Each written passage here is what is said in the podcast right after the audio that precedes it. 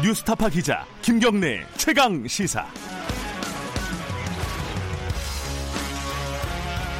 김경래 최강시사 2부 시작하겠습니다. 2부에서는 정치권 얘기를 좀 해보겠습니다. 지금 국회가 긴장이 굉장히 높아져 있는 상황이죠. 제1야당 대표는 단식 8일째 들어갔고 오늘 선거제 개편안이 본회의에 부의가 됩니다. 검찰 개혁 관련된 법안들은 며칠 뒤에 이제 부의가 되고요. 이게 이제 여야 간의 협상이 제대로 이루어질까 이 부분이 궁금한 부분도 있고요. 오늘은 이인영 민주당 더불어민주당 원내대표 연결해서 관련된 얘기 좀 여쭤보겠습니다. 안녕하세요. 예, 안녕하십니까. 네. 엊그제 이런 말씀을 하셨어요. 앞으로 일주일이 국회 모든 지도자들이 고도의 정치력을 발휘해야 할 결정적인 순간이다. 그 일주일이 굉장히 중요한 순간입니까, 지금? 설명을 좀 해주세요, 청취자분들한테. 왜 중요한 건지. 오늘로써 이른바 패스트트랙과 관련해서 네. 그 선거제도 연동형 비례대표제를 포함한 선거제도의 개혁안 네. 이것이 본회의에 부의되기 시작하고요. 네. 또 12월 2일이면 내년도 513조 5천억에 달하는 예산안이 네. 국회에서 처리되어야 하는데 그걸 지키지 못하면 자동으로 정부 원안이 본회의에 상정되는 시간이고요. 네. 그다음에 12월 3일은 검찰개혁 법안, 이른바 공수처의 신설과 검찰, 경찰 간의 수사권 조정안이 본회의에 부의돼서 상정될 수 있는 시간입니다. 네. 따라서 이 세 가지 시간이 하나로 중복되고 또 어느 하나 결코 소홀히 할 수 없는 중대한 정책 사안이기 때문에 네. 이 처리를 둘러싸고 여야의 주요 정치 지도자들이 고도의 정치력을 발휘해서 협상과 합의로 나설 수 있어야 하는 그런 때다, 이런 취지입니다. 그래서 지금 3당 교섭단체 원내대표들이 지금 매일 만나고 계시죠? 월요일, 화요일 이렇게 연속해서 계속 만났습니다. 예, 오늘도 예정이 돼 있고요? 오늘도 만나자 이렇게 예. 제안한 상태입니다. 예, 거기서 이제 지금 말씀하신 부분들을 다 논의를 할 텐데 일단 뭐 제일 핵심적인 것 중에 하나가 이제 선거법입니다. 여기에 대한 접점이 좀 찾아지는 겁니까? 어떻습니까? 이게 뭐 아직까지는 밖에서... 네. 별다른 그 진전이 없습니다. 선거법의 핵심은 네. 연동형 그 비례대표제도를 도입할 수 있느냐? 네. 이게 관건인데요. 아직까지는 연동형 비례대표제의 도입을 동의할 수 없다. 이게 자유한국당의 입장이기 때문에 네. 어떤 정도의 차이가 아니라 방향의 어긋남으로 되어 있기 때문에 네. 이견이 좁혀지고 있지 않습니다. 저는 자유한국당이 연동형 비례대표제의 도입을 수용하면 그때부터 매우 유연하게 협상에 임할 수 있고 또 네. 실제로 접근을 서로 타협점을 찾아서 접근해낼 수 있다. 이렇게 그 생각하고 있습니다. 아, 그러니까 자유한국당에서 일단 기본적으로 연동형 비례제에만 동의해 주면은 그 나머지 것들은 유연하게 접근할 수 있다. 여당 입장에서. 네, 그렇습니다. 뭐 예. 여당뿐만 저희 예. 더불어민주당뿐만 아니라 네. 네, 지난 4월 말에 있었던 패스트트랙에 공조했던 예. 제 정당과 정치 세력들도 그 문제와 관련해서는 그 다음엔 방향의 차이가 아니라 정도의 차이기 때문에 네. 서로의 이해관계를 조절하고 또 네. 양보 타협하는 이런 노력을 할 수 있다고 생각합니다. 그런데 그게 유연하다는 뜻이요. 네. 예를 들어서 지금 지금 안에 올라가 있는 게 지역구 225에다가 비례가 75잖아요. 예. 근데 그 비례를 뭐 한 50 정도로 줄인다. 뭐 이런 얘기들도 나오고 있는데 그 정도 그런 어떤 숫자를 조절할 수 있는 여지가 상당폭 있다. 이렇게 받아들여도 되는 건가요? 뭐 지금 240이다, 250이다 이런 것들은 네. 다양한 아이디어로 나오고 있지만 네. 더 중요한 것은 이 숫자의 문제가 아니라 네. 연동형 비례대표제를 도입할 수 있느냐 없느냐 이게 더 관건적인 문제라고 생각합니다. 그래요? 그리고 그에 따라서 지난번 패스트트랙을 추진할 당시에도 네. 225대 75의 안은 네. 논의의 출발점이지 죄송합니다. 논의의 예. 출발점이지 종결점은 아니다. 이런 인식들이 있었기 때문에 네. 연동형 비례대표제의 도입을 자유한국당이 수용한다면 네. 거듭 말씀드리지만 패스트트랙을 공조했던 제 정당과 정치 그룹들이 조금 더 이해관계를 서로 양보하거나 조절하면서 타협점으로 접근해 나올 수 있을 것이다. 이렇게 기대합니다.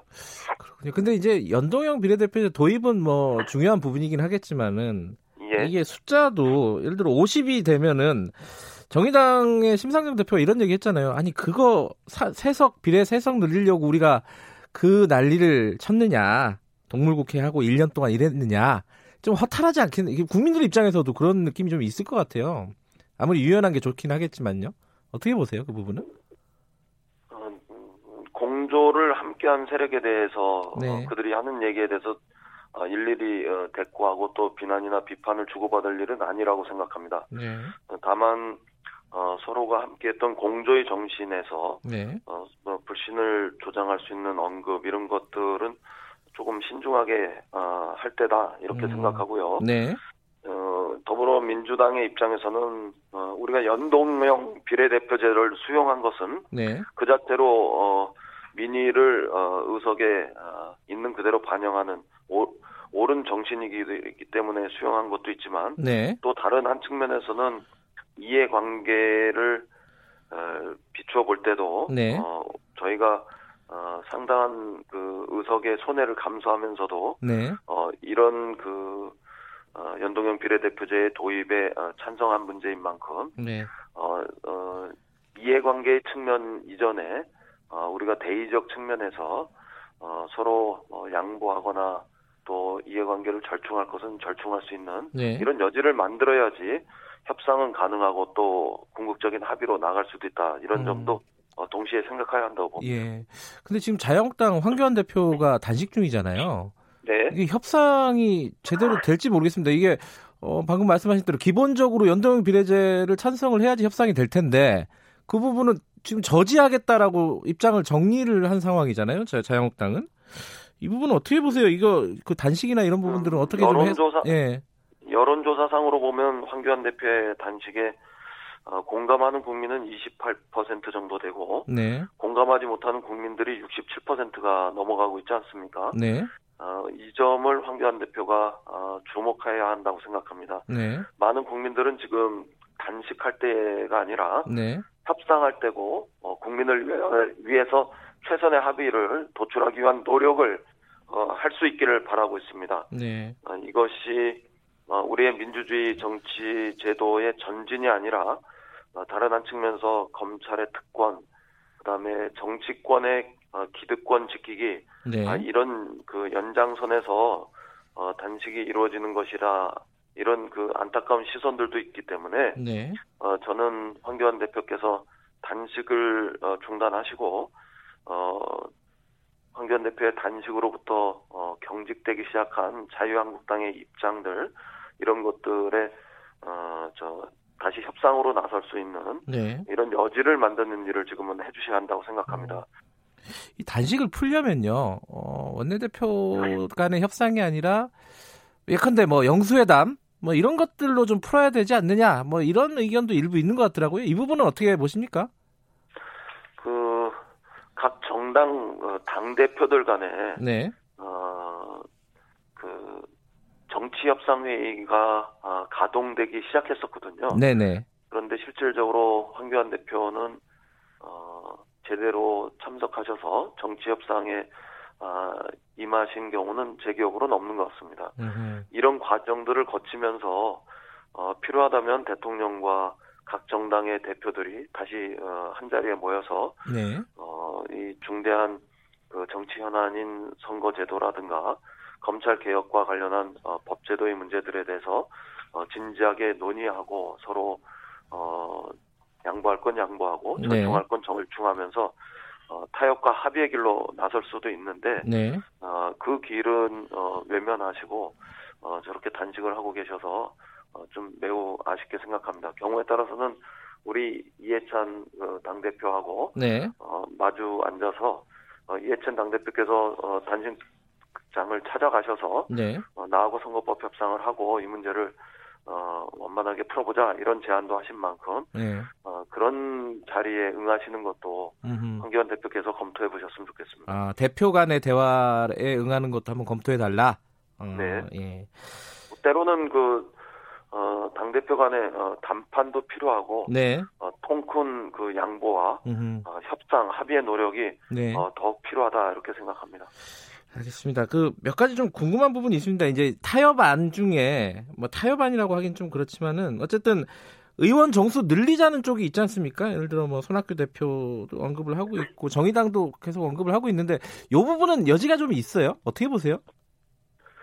지금으로서는 정치권에서 어떤 합의를 하기 이전에 네. 의원의 정수 확대와 관련해서는 우리 국민이 수용하지 못하실 것 같습니다. 네. 저는 의원 정수를 확대해서 네. 문제를 해결하는 그 방향의 문은 이제 닫혔다고 봐야 되지 않을까 이렇게 생각합니다. 네. 의원 정수 확대를 반대하고 네. 그것을 명분으로 자유한국당이 선거법 개혁에 배수진을 치면 오히려 선거법 개혁과 관련해서 연동형 비례대표제의 도입과 관련해서 네. 한 발자국도 전진할 수 없다 이런 현 정세에 대한 인식도 예.